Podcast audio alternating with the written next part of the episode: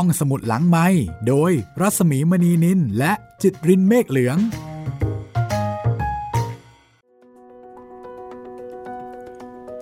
สวัสดีค่ะ เปิดทำการอีกครั้งหนึ่งแล้วนะคะสำหรับห้องสมุดที่ไม่เคยปิดแห่งนี้ห้องสมุดหลังใหม่ สวัสดีคุณจิตริน สวัสดีครับพี่มีครับ วันนี้เราจะมาชวนปลูกฝันไว้ในแผ่นดินค่ะ ครับผม เป็นเล่มใหม่นะคะ ครับ แต่ยังอยู่สเปนเหมือนเดิม ใช่ค่ะช่วงนี้ ไม่ค่อยได้ไปเที่ยวต่างประเทศ ครับผม ก็เลยยังไม่อยากไปไหน ขออยู่ยาวๆหน่อย อยู่แช่ในสเปนไปก่อนนะคะ มีวรรณกรรมเยาวชนดีๆ หลายเรื่อง ที่สำคัญค่ะ เราได้รับอนุญาตจากผู้แปล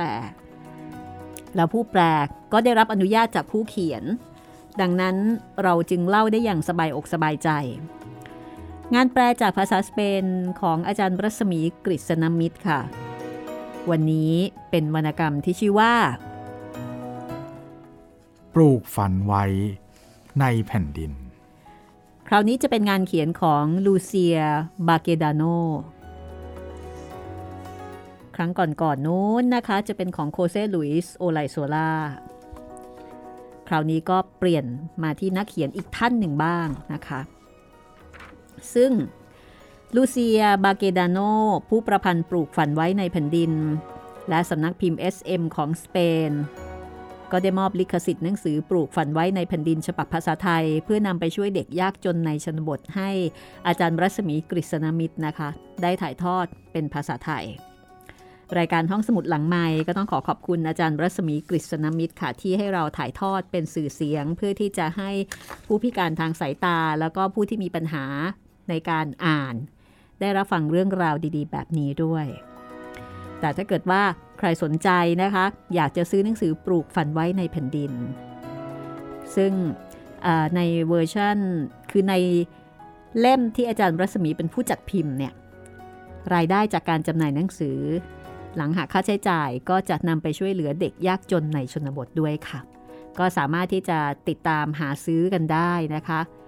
ลองค้นจากคำว่าปลูกฝันไว้ในแผ่นดินได้เลย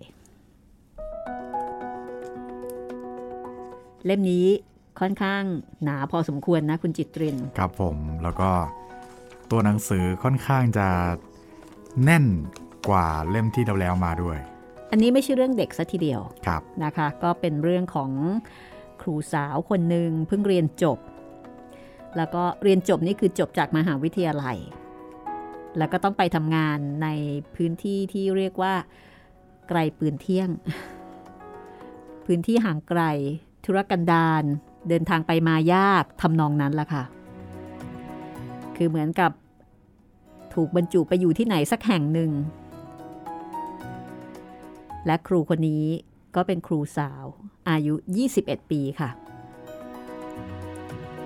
ครูคนนี้ชื่อว่ามูริเอล นี่เป็นเรื่องราวของมูริเอล ในขณะที่เธออายุได้เพียง 21 ปี กับเรื่องราว ปลูกฝันไว้ในแผ่นดิน ที่หลายคนยกให้เป็นหนังสือประทับใจ เป็นหนังสือในดวงใจอีกเล่มหนึ่ง ถ้าพร้อมแล้ว เราไปเริ่มต้น ตอนที่หนึ่งกันเลยนะคะ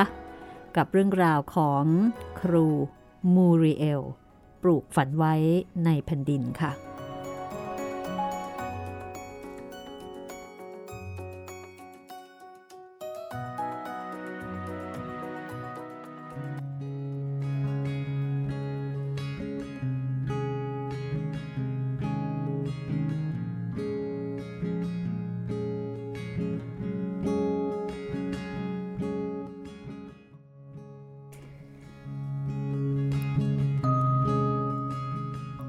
ขณะที่มูริเอลมีอายุเพียง 21 ปี เธอผิดหวังอย่างแรง เมื่อทราบว่าเธอจะต้องถูกส่งไปเป็นครูบ้านนอก ที่หมู่บ้านเล็กๆ ไกลปืนเที่ยงแห่งหนึ่งในชนบท หญิงสาวเคยฝันถึงโรงเรียนที่ทันสมัย ปลูกสร้างอย่างดี มีบรรยากาศรื่นเริงแต่ชีวิตก็เป็นเช่นนี้ หมู่บ้านที่เธอถูกส่งไปเป็นครูนั้น แม้กระทั่งในสารานุกรม ก็ยังไม่ปรากฏชื่อหมู่บ้านแห่งนี้เลยซิลเบีย น้องสาวของเธอบอกว่า สงสัยจะกันดานแล้วก็ห่างไกลความเจริญหน้าดูเลย ฟังแล้ว ใจก็ลงไปกองอยู่ที่ตาตุ่มเลยทีเดียว ดีแต่แม่ ซึ่งมักจะคอยปลอบใจเธอเกือบทุกเรื่อง พูดให้กำลังใจ เรื่องนั้นน่ะ ไม่สำคัญนักหรอก ถ้าลูกถูกใจที่นั่น แล้วชาวบ้านก็รักลูกด้วย ก็คงจะไม่มีปัญหาอะไร ความสุขของคนเราอะนะ ไม่ได้ขึ้นอยู่กับสถานที่ ว่าจะต้องใหญ่หรือว่าเล็กสักหน่อยแต่มูริเอลคิดคนละอย่างกับแม่ ถ้าทางการจะส่งเธอไปที่แบบนั้นละก็ทำไมเธอถึงต้องตอบแบบสอบถามประหลาดประหลาด หรือว่าทำข้อสอบยากเย็นแสนเข็น ถึงขนาดที่พอสอบผ่าน เธอก็รู้สึกภาคภูมิใจ ว่าตัวเองมีความสามารถพร้อมจะบริหารโรงเรียนที่มีนักเรียนถึง 170 คนได้แบบสบายๆ ในเมื่อ เธอทำข้อสอบได้ดีมาก จนน่าจะได้รับคำชมจากคณะกรรมการ แล้วทำไม เขาถึงให้เธอไปสอนที่โรงเรียนในหมู่บ้านเล็กๆ อย่างนั้นได้ โรงเรียนแบบนั้น จะมีนักเรียนสักกี่คนกัน อาจจะ 9 คนเท่านั้นเอง หญิงสาวคงจะคิดเพลิน และรำพึงออกมา เสียงดัง จนซิลเบียน้องสาวหัวเราะฉันว่าพี่คงต้องเหนื่อยหน้าดูเลย แต่ก็ไม่ต้องกังวลหรอก ธรรมดาพี่ก็ชอบงานขีดขีดเขียนเขียนมาแต่ไหนแต่ไร คราวเนี้ยพี่จะได้อุทิศเวลาว่างให้กับงานเขียนได้เต็มที่ไง คงจะเยี่ยมไปเลย ถ้าพี่ออกจากบ้านไปเป็นครูบ้านนอก แล้วก็กลับมาพร้อมกับรางวัล หรือพี่ว่าไง มูริเอลไม่อยู่ในอารมณ์ที่จะล้อเล่นกับน้องสาว เมื่อคิดถึงหมู่บ้านเล็กๆ ที่ไกลลิบแห่งนั้น เธอรู้สึกหายใจไม่ทั่วท้อง ถ้ามันจะแย่เอาการอยู่รอก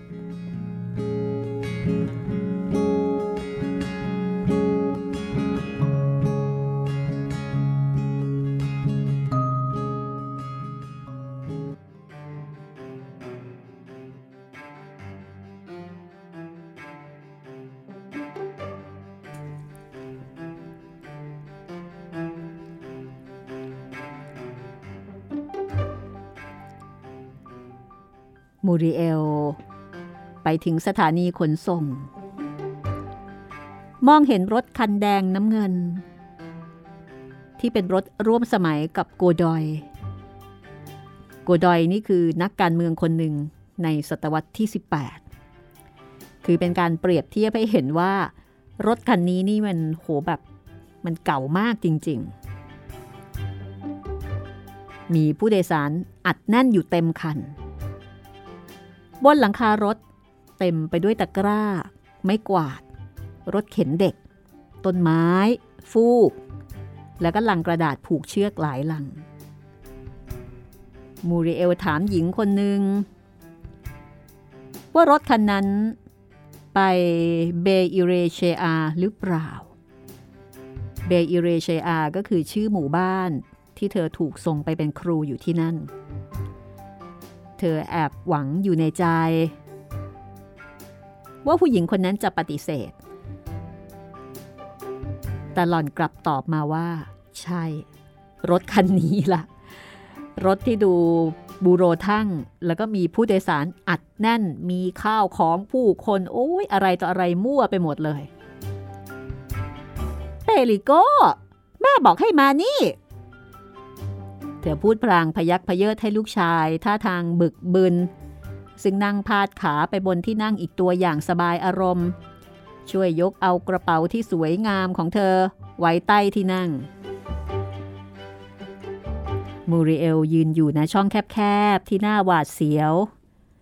แล้วก็คอยอย่างปรงอนิจจัง คอยให้รถคันนี้ออกเดินทางสัทีถ้ามันยังวิ่งได้นะ และแล้วรถก็ออกวิ่ง มันยังวิ่งได้ หญิงสาวนึกในใจว่าฉันช่างโชคร้ายเสียจริง ๆ เลย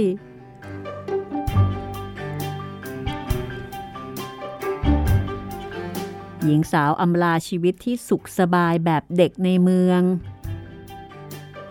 สิ่งสุดท้ายที่เธอได้เห็นก็คือรอยยิ้มของแม่ ซึ่งโบกมือให้กับเธอด้วยน้ำตา แม่น้ำตาคลอ ในขณะที่มูริเอลรู้สึกเหมือนมีก้อนสะอื้นแล่นขึ้นมาจุกคอหอย เธอได้แต่กำมือแน่น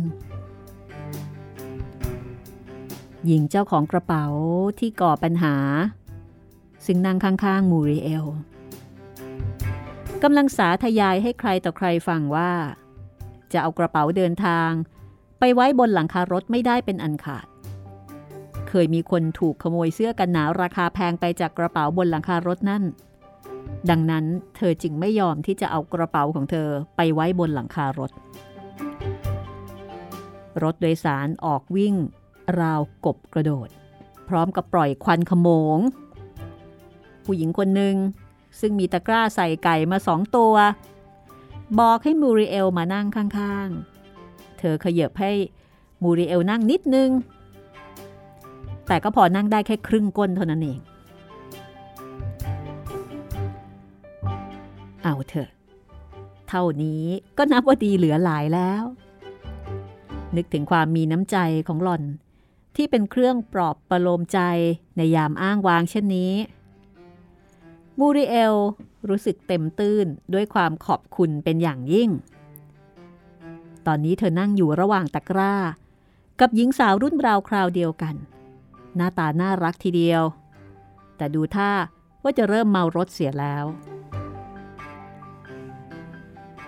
มีเด็กชายคนหนึ่ง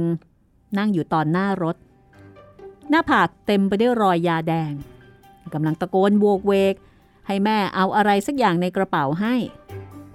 ขณะเดียวกัน ทารกอายุไม่กี่เดือน ก็ช่วยเพิ่มสถานการณ์อันวุ่นวาย ให้สมบูรณ์ยิ่งขึ้น ด้วยการฉี่ออกมาฮ่าช่างเป็นความสมดุลที่โกลาหลสิ้นดี ในขณะที่รถก็เริ่มกระโดดและกระตุกแทนที่จะวิ่งทำให้มูริเอลต้องนั่งตัวเกรงพยายามขืนตัวเอาไว้ ไม่ให้หล่นลงไปทับแม่ไก่ในตะกร้า หรือทับเอาสาวน้อย ซึ่งท่าทางจะอาการหนักทีเดียว ตอนนี้อากาศก็ร้อน จนแทบหายใจไม่ออก เมื่อหลาย ๆ อย่างมารวมกัน เล่นเอามูริเอลก็เกือบจะทนไม่ไหว ทุกครั้งที่รถจอดณหมู่บ้านสวย ๆ หญิงสาวได้แต่ภาวนา ขอให้เป็นหมู่บ้านที่เธอต้องมาทำงาน แต่ก็ช่างโชคร้าย รถจอดก็จริง แต่ก็จอดเพื่อรับผู้โดยสารขึ้นมาเพิ่มความแออัดเท่านั้น คนขึ้นใหม่ ต้องยืนเบียดเสียด อยู่ตรงทางเดินแคบๆ ระหว่างที่นั่ง คุณจะไปเบอิเรเชอาใช่ไหม หญิงเจ้าของไก่หันมาถามมูริเอล หลังจากนับเงินในกระเป๋าเป็นครั้งที่สามเรียบร้อยแล้ว ค่ะ หญิงสาวตอบด้วยเสียงที่เศร้าส้อยเหงื่อผุดพราวขึ้นเต็มหน้าผาก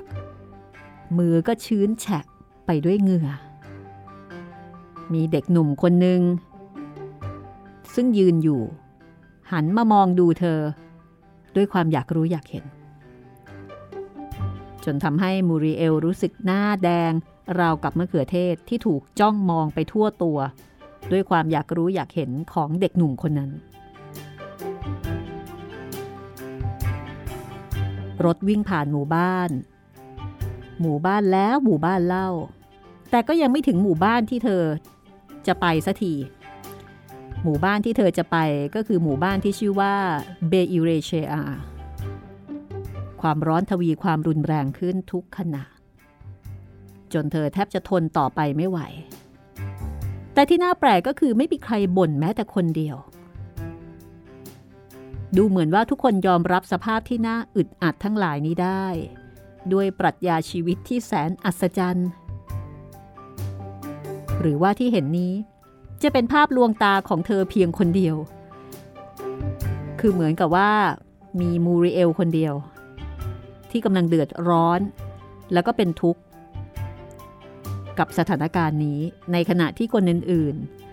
ๆ ไม่มีใครบน่นดูเป็นเรื่องปกติธรรมดา หญิงสาวเสนอที่นั่งอันน้อยนิดของเธอให้กับผู้หญิงคนหนึ่ง ซึ่งอุ้มเด็กขึ้นมาบนรถ แล้วตัวเธอก็ระเหตุไปยืนอยู่ ระหว่างตะกร้าที่มีฝาปิดสองใบ กับแผงเหล็กที่กั้นเขตผู้โดยสารกับคนขับรถฮ่าเมื่อไหร่จะถึงสักทีนะ หญิงสาวนึกในใจ เธอรู้สึกแย่มาก นี่เป็นครั้งแรก ที่เธอเมารถ รถแล่นผ่าน ค้งแล้วโค้งเล่า ยิ่งคิดก็ยิ่งนึกชังหมู่บ้านเบอิเรเชอา มากขึ้นทุกที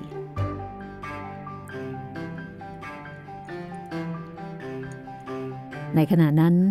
มีกลิ่นเหมือนห้องโถงในโรงพยาบาล ที่ผู้ป่วยมานั่งคอยรับการรักษา กลิ่นนั้น โชยมาจากชายที่นั่ง อยู่ทางขวามือของมูริเอล มือข้างหนึ่งของชายผู้นั้น พันผ้าพันแผลเอาไว้ โอ้ย ฉันอาการไม่ดีเอาซะเลย มือเป็นอะไรนะอัลฟรองโซชายชราตาเดียวตะโกนถาม เลยมันบาดนะลุง ชายที่มีผ้าพันแผลตอบพ ร้อมกับมีกลิ่นเหล้าอางุ่นและกระเทียมโชยออกมาจากปาก มูริเอลหลับตาเกือบจะล้มลงตรงนั้น เธอนึกในใจว่า คนเรานี่มีโอกาสจะประสบชะตากรรมที่เลวร้ายที่สุดในการเดินทางเพียงครั้งเดียวได้ไหมนะ คือรู้สึกว่า โอ้โห การเดินทางครั้งนี้นี่ มันสุดๆจริง ๆ จะมีอะไรที่มันแย่ไปกว่านี้อีกได้ไหมเนี่ย นี่แม่หนู เมารถเหรอ ชายคนที่อยู่แถวหน้าถามอย่างห่วงใยเขาละสายตาจากหนังสือพิมพ์ แต่ก็ไม่มีทีท่าว่าจะลุกให้เธอนั่ง ระวังหน่อยคุณ เดี๋ยวก็ล้มทับผลไม้ฉันเขารับหญิงเจ้าของตะกร้าร้องอย่างไม่พอใจ เพราะว่าตะกร้าของเธอเนี่ยอยู่ตรงสีข้างของมูริเอลพอดี ขอโทษ มูริเอลตะโกนอย่างไม่อาจจะควบคุมอารมณ์ได้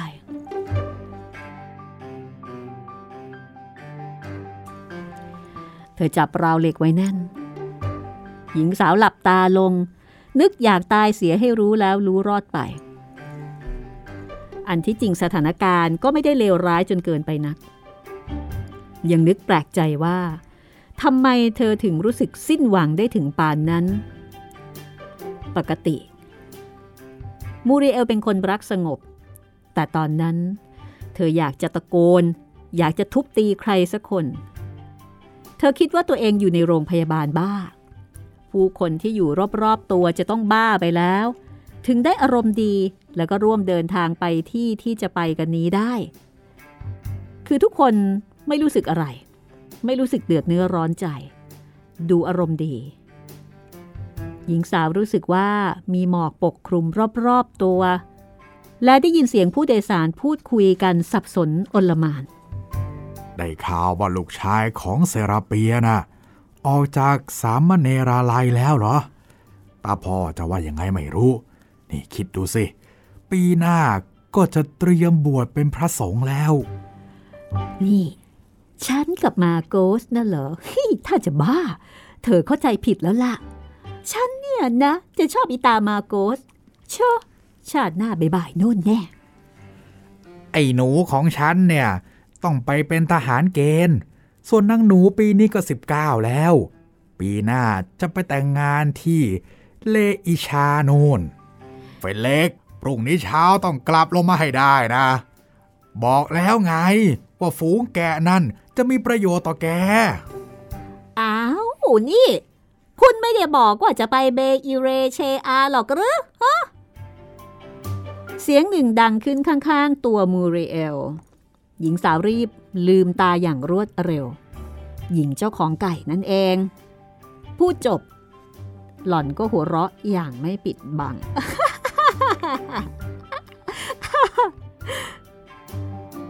ผู้โดยสาร ลงจากรถเกือบหมดแล้ว เหลือมูริเอลนั่งอยู่คนเดียว เธอรู้สึกว่า เธอนี่บ้านนอกกว่าใครเพื่อนเลย เธอเดินขาขวิดลงจากรถ ไม่คิดเลยว่าตัวเองจะโชคร้ายถึงปานชนี้ แถมหญิงเจ้าของกระเป๋าเดินทางสีน้ำเงิน ยังทิ้งทวนโดยการเอากระเป๋ามากระแทกสีข้างเธอ และที่เธอยังไม่ร้องไห้ออกมา ก็เพราะความอายเท่านั้นแหละ คือจริง ๆ นี่อยากร้องไห้เต็มแก่แล้ว อมองไปรอบๆอย่างสับสน ผู้โดยสารทุกคนที่เดินทางมากับเธอ ต่างพากันหอบข้าวหอบของแยกย้ายกันไปคนละทิศคนละทาง เหลือเธอ ยืนโดดเดี่ยวอยู่ข้างคูน้ำริมถนน แบบไม่รู้ว่าจะทำยังไงดี ท้องฟ้าเริ่มมืดลงทุกขณะชายคนหนึ่งเดินมาหาเธอ ไม่รู้เป็นเพราะอะไร ทีแรกหญิงสาวคิดจะวิ่งหนีทว่าพอเข้ามาใกล้ก็ดูไม่ใช่คนน่ากลัวแต่อย่างใด เขาเป็นชายร่างสูง ดูเซ่อซ่า เธอระบายลมหายใจอย่างโล่งอก ตัดสินใจถามเขาถึงทางเข้าหมู่บ้าน คุณ เอ่อ คุณมากับรถที่ มาจากปัมโบนาหรือเปล่าครับ ใช่ค่ะ ใช่ แล้วคุณทราบไหมครับว่าเอ่อมีครูมากับรถคันนั้นหรือเปล่า ดิฉันนี่แหละค่ะ ครู มูริเอล พูดเปล่ากับกำลังตกอยู่ในความฝัน ใช่สิ ฉันนี่แหละครู และฉันก็อยู่ที่นี่ ในขณะที่เพื่อนๆของฉัน คงจะเดินเล่น หรือว่าอยู่ในโรงภาพยนตร์ตอนนี้ มูริเอลคิดอยู่ในใจ ว่าแต่ว่าคุณคุณน่ะเหรอ เป็นครูที่จะมาสอนที่เบอิเรเชอานี่นะครับ ใช่ค่ะ เอ๊ะแต่ว่าคุณยังดูเด็กมากเลยนะ ที่จะเป็นครูนะ่ะเฮ้ยเอาเถอะแต่ทำยังไงได้ ผมชื่อเปโยนะครับ เป็นเจ้าของบ้านที่ครูจะไปอยู่ ยินดีที่ได้รู้จักค่ะ มูริเอลพูดพลางยื่นมือออกไป และพยายามลืมประโยคที่ว่าจะทำไงได้ เธอรู้สึกอยากจะแลกทุกอย่างที่มีในตอนนี้ เพื่อที่จะให้เธอได้กลับบ้าน อยากกลับบ้านเหลือเกิน แต่ก็ไม่สามารถทำอะไรได้ ชายคนนั้นมองมือของเธออยู่ครู่หนึ่ง ก่อนจะตัดสินใจยื่นมือออกมาจับอย่างระมัดระวัง ราวกับว่า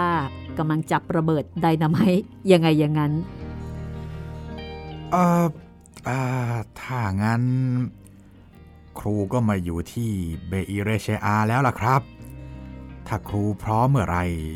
เราก็ไปที่บ้านกันเลยก็ได้นะครับ มูริเอลก้มลงหยิบกระเป๋าเดินทาง เพราะว่าเปโยไม่มีทีท่าว่าจะช่วยยกแม้แต่น้อย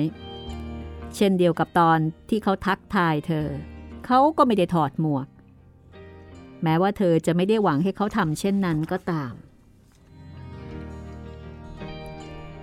เปโยก้าวยาวๆไปข้างหน้า มูริเอลรู้สึกเหนื่อยขึ้นทุกทีทุกที ซ้ำยังต้องแบกกระเป๋าเดินทาง และกระเป๋าสะพายอีกใบด้วย ตอนนี้ สิ่งเดียวที่เธอปรารถนาก็คือ ถ้าเธอกำลังฝันไป ก็ขอให้ตื่น หรือถ้ากำลังตื่นอยู่ ก็ขอให้รีบตายตายไปซะเลยมูริเอล เจ้าได้ไม่อยู่ที่นี่ เหมาะจริง ๆ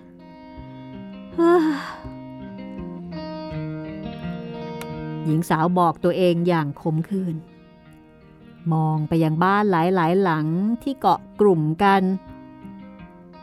แล้วก็ดูห่างไกลเหลือเกิน สิ่งแรกที่จะต้องท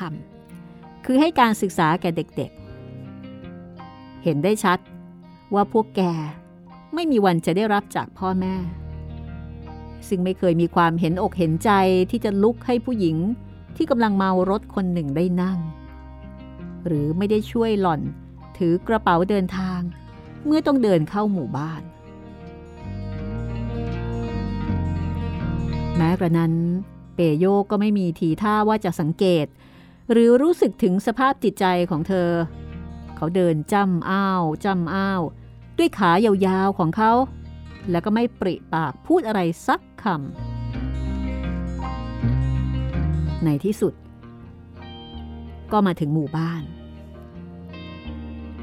มูริเอลเห็นแต่เพียงเด็กๆ ที่หน้าตาอยากรู้อยากเห็นสองสามคน มองมาทางเธอ จากกำแพงสวนผัก พอเธอยิ้มให้ เด็กๆก็วิ่งไปแอบในบ้าน แล้วทั้งคู่ คือมูริเอลและเปโยก็มาหยุดอยู่ตรงหน้าอาคารหลังหนึ่ง ลักษณะคล้ายเล้าไก่พังๆ มันเป็นอาคารชั้นเดียวที่ดูสุดโทมนั่นแหละครับโรงเรียน ฮะ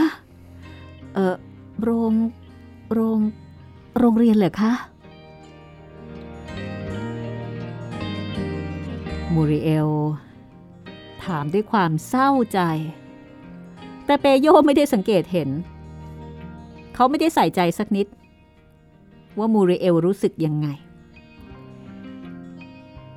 ตั้งแต่เกิดมา หญิงสาวบอกกับตัวเองว่า ยังไม่เคยพบใครที่เฉยชา ไร้ความรู้สึก แล้วก็ไม่เห็นอกเห็นใจผู้อื่นมากเท่านี้ สิ่งแรกที่สุด ที่เขาคิดว่าน่าจะทำ คือการพามูริเอลไปที่โรงเรียน เขาคงคิดว่า เป็นสิ่งที่ถูกต้องเหมาะสมที่สุดแล้วสำหรับสถานภาพความเป็นครูของเธอ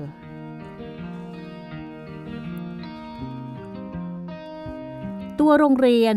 ตั้งอยู่บนที่ราบ มูริเอลไม่มีวันจะลืมความรู้สึกแรกที่ได้สัมผัส เมื่อเธอย่างเท้าเข้าไปในห้องเรียน ตรงกลางห้อง มีหนูสวยงามสองตัวกำลังแทะอะไรบางอย่างอยู่อย่างขมักเขม้น มันกินอย่างนี้แหละ มันกินอยู่อย่างนี้ แล้วก็ไม่เห็นจะเกิดอะไรขึ้นเลยเมียผมเนี่ยวางน้ำตาลผสมยาเบื่อให้มันกิน แต่ท่าทางมันจะชอบ เพราะว่าไม่เห็นมันตายสักตัวหนึ่ง มูริเอลหลับตาลง กำหมัดแน่น เพื่อสะกดกลั้นอารมณ์ ไม่คิดแม้แต่จะถามว่า ที่โรงเรียนมีหนูมากขนาดไหน ในนาทีนั้นเอง เธอตัดสินใจว่าเธอจะอยู่ที่นั่นเพียงเทอมเดียว แล้วจะขอลาหยุดโดยไม่รับเงินเดือน จะรอจนกว่าจะหาโรงเรียนใหม่ที่ดีกว่านี้ได้ เธอไม่มั่นใจ ว่าจะอดทนอยู่ได้ครบ 9 เดือนหรือไม่ สงสัยว่าคงจะเกินความสามารถของเธอเป็นแน่แท้ หญิงสาวกวาดสายตาไปรอบๆห้องอย่างรวดเร็ว เธอรู้สึกอ้างว้างเหลือเกิน เมื่อเห็นผนังห้องเป็นสีน้ำเงินซีด หลอดไฟก็เล็กเกินไป ดูราวกับถูกจองจำอยู่ในโคมไฟแก้วทรงกลมสีน้ำเงินซีดๆเช่นเดียวกับผนังห้อง ซึ่งทำให้บรรยากาศสลดหดหู่ แล้วก็ซึมเศร้ายิ่งนัก ในขณะที่เพดานห้องก็เต็มไปด้วยรอยกระดำกระด่าง แห่งบทกวีหยดน้ำที่ซึมผ่านลงมา เธอเริ่มจินตนาการถึงโรงเรียนที่มีเด็ก สีน้ำเงิน และความเพลิดเพลิน จากเสียงติ๋งติ๋งของหยาดฝน ที่ตกลงสู่พื้นห้อง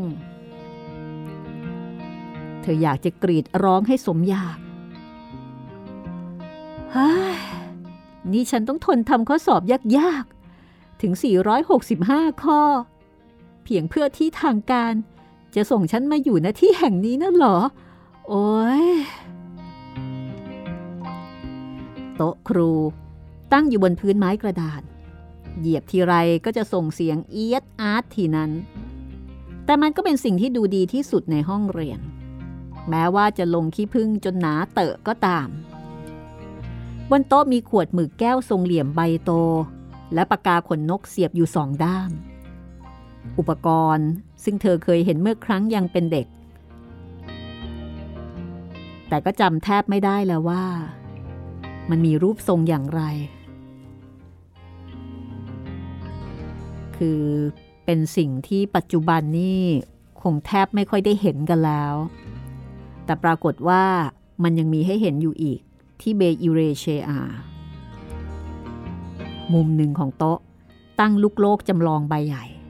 ที่มีรอยนิ้วของเด็กๆ แล้วก็รอยหมึกเลอะเปรอะเต็มไปหมด มูริเอลหลุบตาลง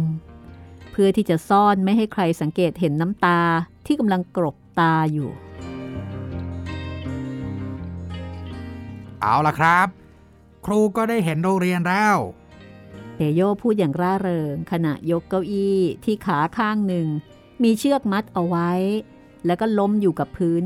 แล้วก็เขาก็ยกไอ้เก้าอี้ตัวนี้เนี่ยขึ้นมาตั้ง ค่ะ ดิฉันเห็นแล้ว มูริเอลตอบ พร้อมกับรีบจำอ้าวออกมาจากสถานที่อันไม่น่าอภิรมนั้นอย่างรวดเร็ว แล้วเธอก็ต้องมาเดินตามหลังผู้ชายคนนั้นอีกครั้ง เขาเดินเร็วมาก ยังดี ที่ทั้งคู่ไปถึงที่หมาย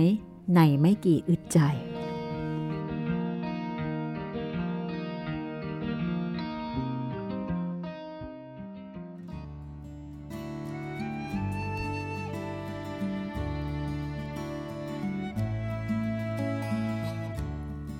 ทีนี้ก็มาถึงบ้านพักที่เธอจะต้องอยู่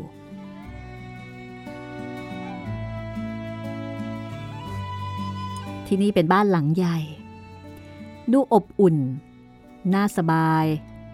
ตรงมุมด้านนอกของบ้านและหน้าต่าง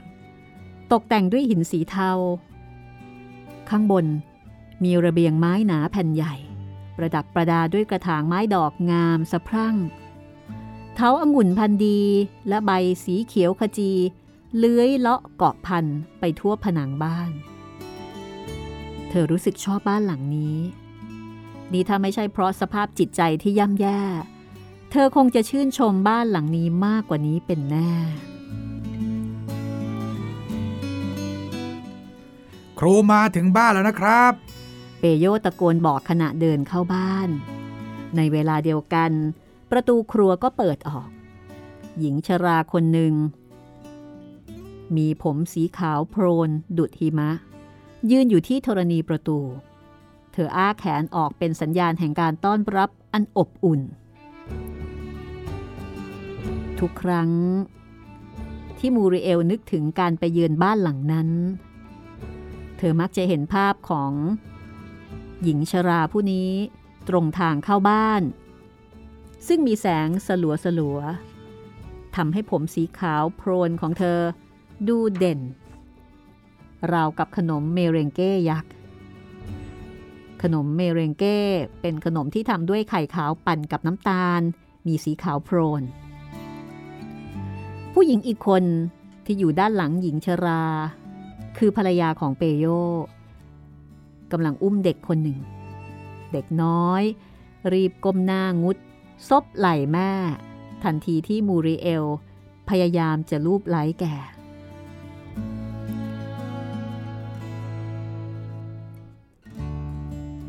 ทั้งหมดเดินเข้าไปในห้องครัวขนาดใหญ่ ที่มีควันไฟและมแมลงวันเต็มไปหมด มูริเอลอยากจะให้ ทุกคนพาเธอไปยังห้องของเธอ อยากเห็นห้อง แต่ก็ไม่กล้าบอก พวกเขาให้เธอดื่มช็อกโกแลต โดยที่ไม่ถามเลย ว่าเธออยากจะดื่มหรือไม่ เธอไม่กล้าปฏิเสธ แม้ว่าจะรู้สึกคลื่นเหียนวิงเวียนอยู่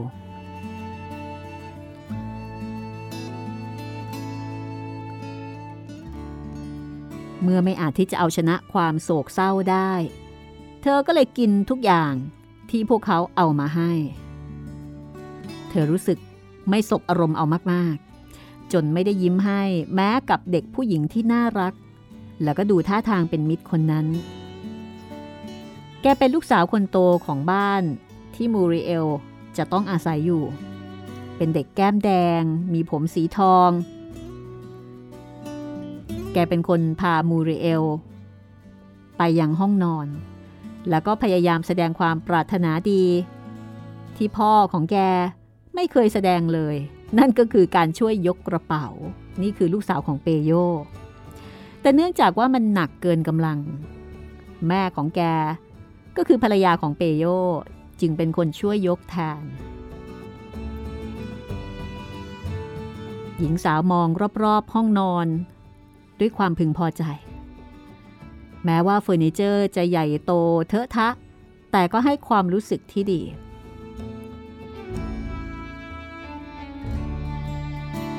เตียงเหล็กทรงสูง มีผ้าคลุมที่ถักด้วยโครเชต์อย่างงดงาม กระจกในห้องน้ำฝ้าเลือนจนมองแทบไม่เห็น เห็นได้ชัดว่า ห้องเพิ่งจะทาสีมาหมาดๆ ยังมีกลิ่นสี กลิ่นยาฆ่ามาแมลงอยู่เลย เฉพาะยาฆ่ามาแมลง คิดว่าคงจะโรยกันเป็นกำมือ จึงได้ไม่มีมแมลงวันเหลือให้เห็นแม้แต่ตัวเดียว หญิงสาววางกระเป๋าลงบนเตียง เปิดกระเป๋าออก หยิบเสื้อผ้าขึ้นมาแขวนไว้ในตู้ อย่างหมดอะไรตายอยาก เธอไม่รู้ว่าจะเอาข้าวของเสื้อผ้าออกมาทำไมให้เหนื่อย ถ้าอยู่ได้จนถึงเทศกาลคริสต์มาส เธอคิดว่าตัวเอง คงเข้าขั้นวีและสตรีแน่ ๆ มูริเอลเดินออกไปที่ระเบียง ที่นั่นมีกระถางดอกไม้งดงาม เธอคิดว่าห้องนี้คงจะเป็นห้องที่ดีที่สุดของบ้าน การที่พวกเขาให้เธอพักอยู่ในห้องที่ดีที่สุดทำให้หญิงสาวรู้สึกละอายใจ แล้วก็เริ่มมีความรู้สึกที่ดีต่อครอบครัวนี้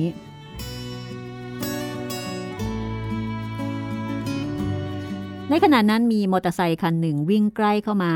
แล้วก็จอดที่หน้าบ้าน ชายคนหนึ่งแต่งกายด้วยเสื้อผ้าสีทึมๆ สวมหมวกนิรภัย ก้าวลงมา แล้วก็เดินเข้าบ้าน เมื่อกลับเข้าห้อง มูริเอลได้ยินเสียงพูดอยู่ข้างล่าง ซึ่งตรงกับห้องของเธอพอดี เนื่องจากว่าพื้นห้องเป็นไม้ และหลังคาก็ไม่มีฝ้าเพดาน เธอจึงได้ยิน เสียงที่หนุ่มคนนั้นคุยกับเจ้าของบ้านอย่างชัดเจน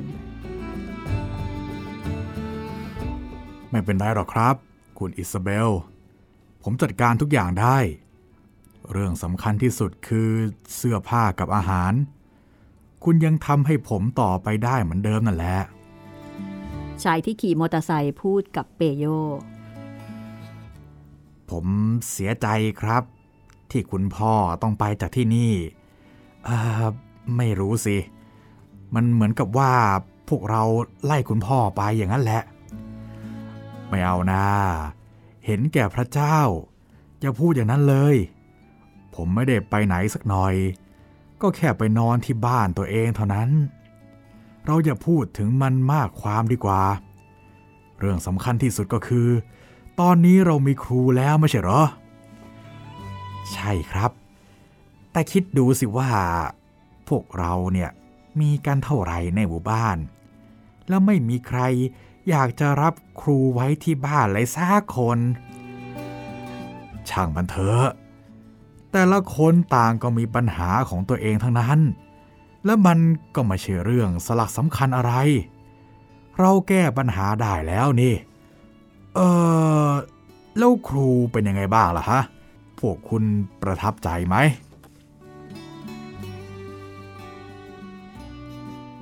มูริเอลมองห้องนอนอันแสนจะอ้างว้าง เธอเพิ่งเข้าใจเดี๋ยวนี้เองว่า ผู้ชายคนนั้น ไม่ว่าเขาจะเป็นใคร เขาเคยอยู่ห้องนี้มาก่อน และไม่มีบ้านไหนเลย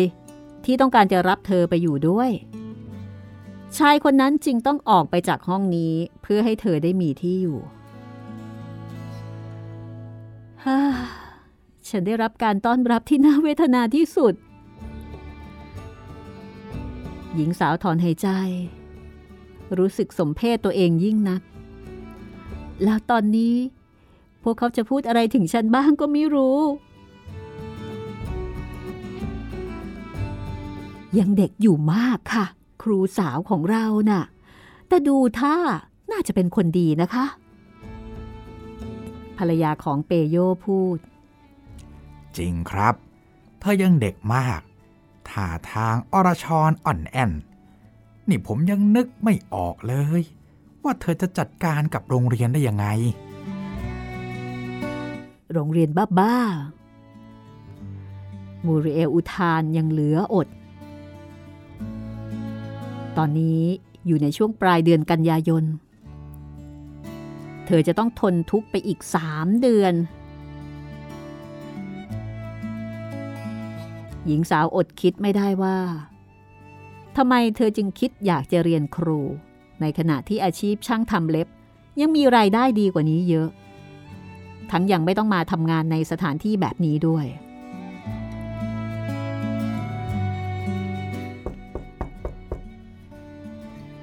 สียงเคาะประตูปลุกให้เธอตื่นจากผวัง แม่หนูผมทองถักเปียนั่นเอง ให้ลงไปทานอาหารเย็นได้แล้วค่ะลำพังแค่คิดว่า จะต้องลงไปทานอาหารเย็นร่วมกับคนเหล่านั้น มูริเอลก็รู้สึกไม่ค่อยสบายซะแล้ว แต่เธอก็ไม่ได้ปฏิเสธ เธอจะต้องแสดงให้พวกเขา รู้ตั้งแต่บัดนี้ว่า เธอไม่ใช่เด็กอีกต่อไป หากแต่เป็นผู้ที่มีความสามารถ เธอเป็นครูที่เก่ง เธอสอบได้คะแนนยอดเยี่ยมหลายวิชา อีกทั้งยังตอบแบบสอบถามที่ยากที่สุดได้ถูกต้องอีกด้วย ยิ่งกว่านั้นยังสามารถจะบริหารโรงเรียนที่มีเด็กถึง 170 คนได้แบบสบายๆ แน่นอน เธอมั่นใจ ว่าเธอทำได้จริง ๆ หญิงสาวเปลี่ยนชุดอย่างรวดเร็ว ใส่เสื้อและกระโปรงดำกล้าวมวยเรียบๆออกมาจนถึงบันไดแล้ว เธอก็ต้องวิ่งกลับไปที่ห้องอีกครั้ง เพื่อสวมรองเท้าส้นสูง เธอมองตัวเองในกระจก แล้วอยากหัวเราะออกมาดัง ๆ เธอดูประหลาดอย่างไรชอบกลเหมือนเด็กที่เอาชุดแม่มาใส่ มากกว่าจะดูเหมือนครูธรรมดาธรรมดาอย่างที่ควร แต่กระจกบานนั้นก็ไม่ได้ช่วยอะไรมากนัก เพราะว่าตัวมันเองก็เลอะเทอะพร่าเลือนเต็มที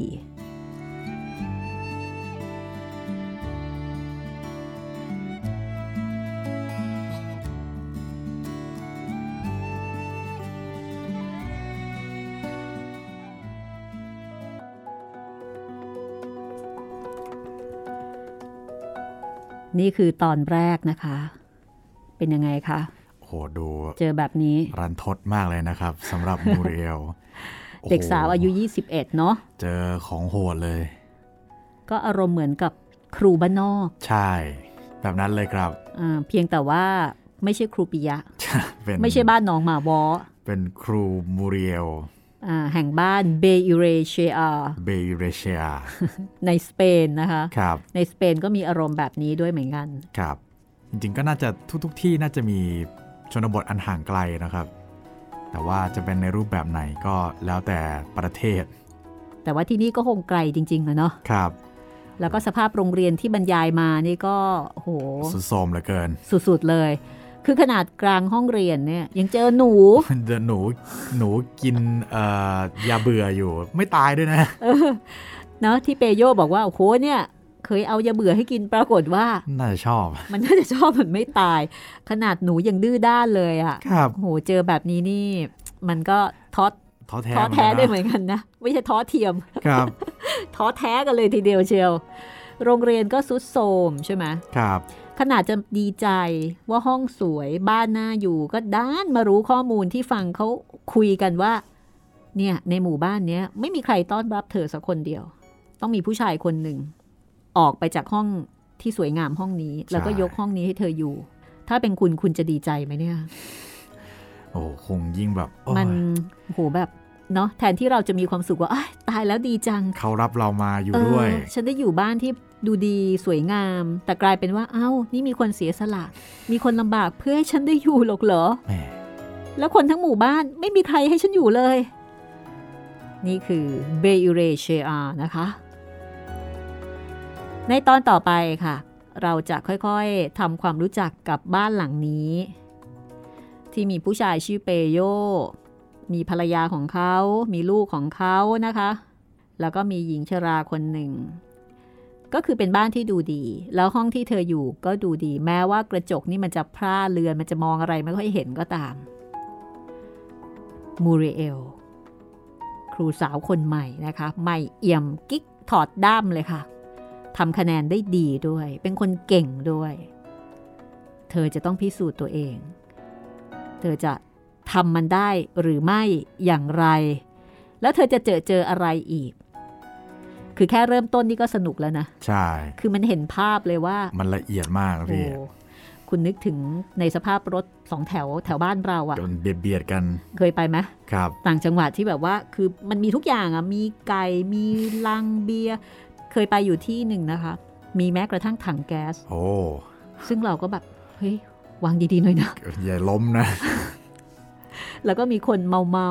ๆตัวเหม็นเหล้าเนี่ยแบบนี้เลยครับ แต่อันนั้นเราไปเที่ยวเราไม่ได้ไปอยู่ เราก็เลยไม่รันทดนะคะครับ แต่อันนี้ไปอยู่ค่ะทำใจลำบาก ติดตามต่อตอนหน้าค่ะ นี่คือเรื่อง ปลูกฝันไว้ในแผ่นดินครับผม ซึ่งเป็นผลงานการเขียนของลูเซีย บาเกดาโน แปลจากภาษาสเปนโดยอาจารย์รัศมีกฤษณมิตรค่ะ นี่คือตอนที่หนึ่ง ติดตามตอนต่อไปได้ แต่วันนี้หมดเวลาของห้องสมุดหลังใหม่แล้วค่ะ ครับผม ค่ะ เราสองคนลาไปก่อนนะคะ สวัสดีครับ สวัสดีค่ะ